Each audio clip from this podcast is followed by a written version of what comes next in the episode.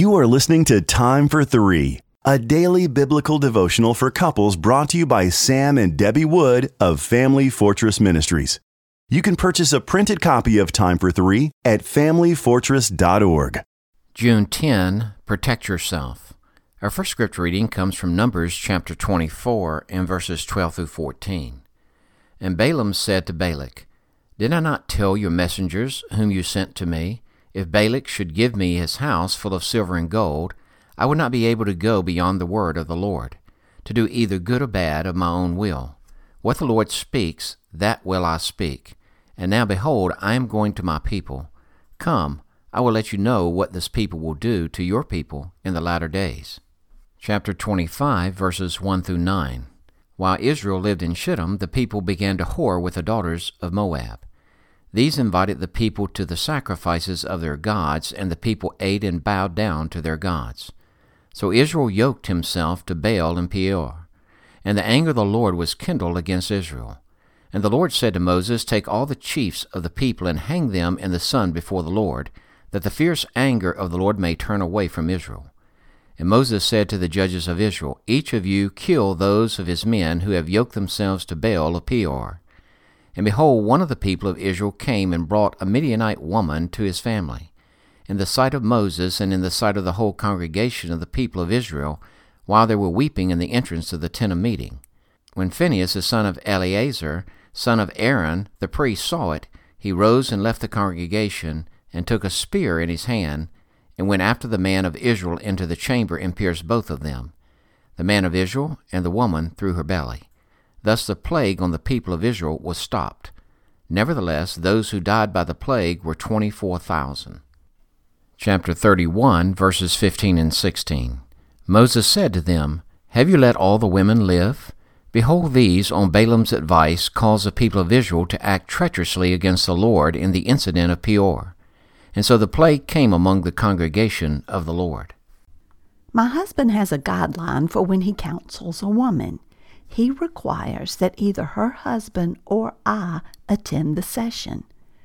When our children were young and we occasionally hired a babysitter, he would never drive the young lady home by himself. He is very cautious to avoid situations that leave him alone with another woman.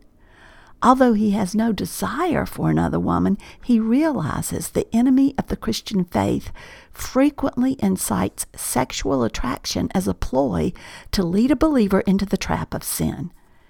In Numbers 23, Israel's enemy Balak attempted to hire Balaam to curse the children of Israel. Balaam had previously explained to Balak that he could only speak the words that God put in his mouth.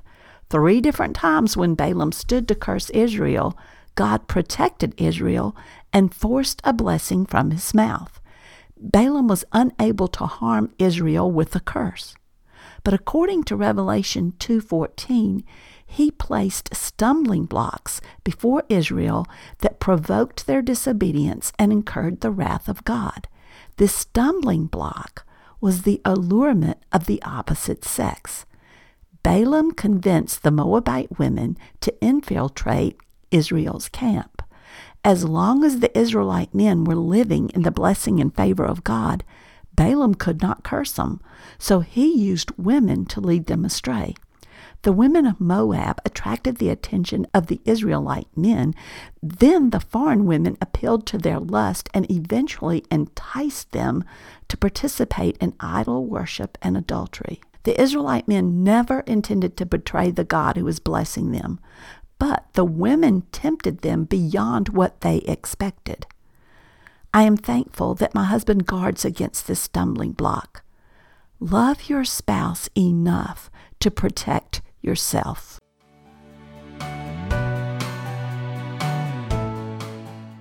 If you are blessed by these daily podcast devotions, please consider joining our ministry team by making a donation of $2 per month on our ministry website at familyfortress.org or on our ministry app.